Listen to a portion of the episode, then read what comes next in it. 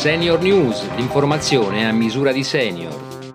Bentrovati a una nuova edizione di Senior News.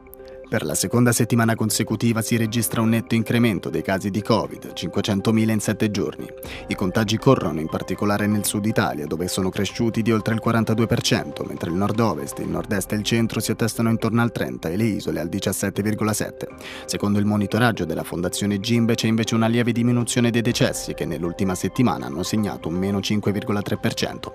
Salgono invece i ricoveri in area medica di quasi il 6%, mentre calano quelli in terapia intensiva. Per mantenere le ossa in salute occorre aderire a uno stile di vita sano ed alimentarsi in modo corretto e completo. Questo è importante in ogni momento dell'esistenza, ma dopo i 65 anni acquistano un peso ancora maggiore nel determinare ossa in salute. Sentiamo Maurizio Rossini, direttore di reumatologia dell'azienda ospedaliera integrata dell'Università di Verona.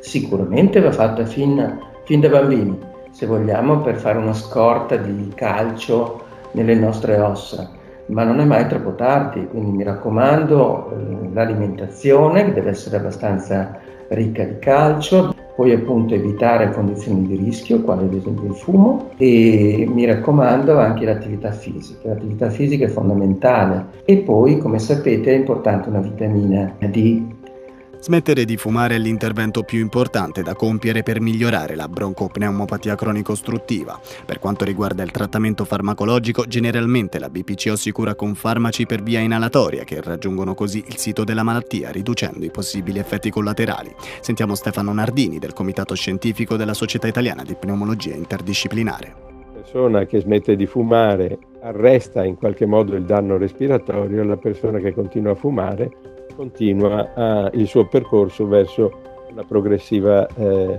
riduzione della funzione respiratoria. Al di là di questo eh, abbiamo la possibilità di dilatare i bronchi con alcuni farmaci e con altri farmaci che spesso sono associati con i primi, quindi con i dilatatori delle vie aeree, farmaci antinfiammatori.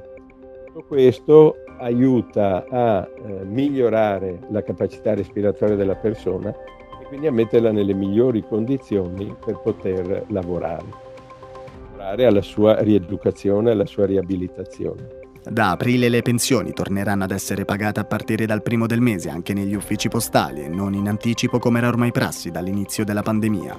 A seguito della cessazione dal 31 marzo prossimo dello stato di emergenza, Poste Italiane comunica infatti che a partire dal mese di aprile sarà ripristinato il normale calendario di pagamento delle pensioni.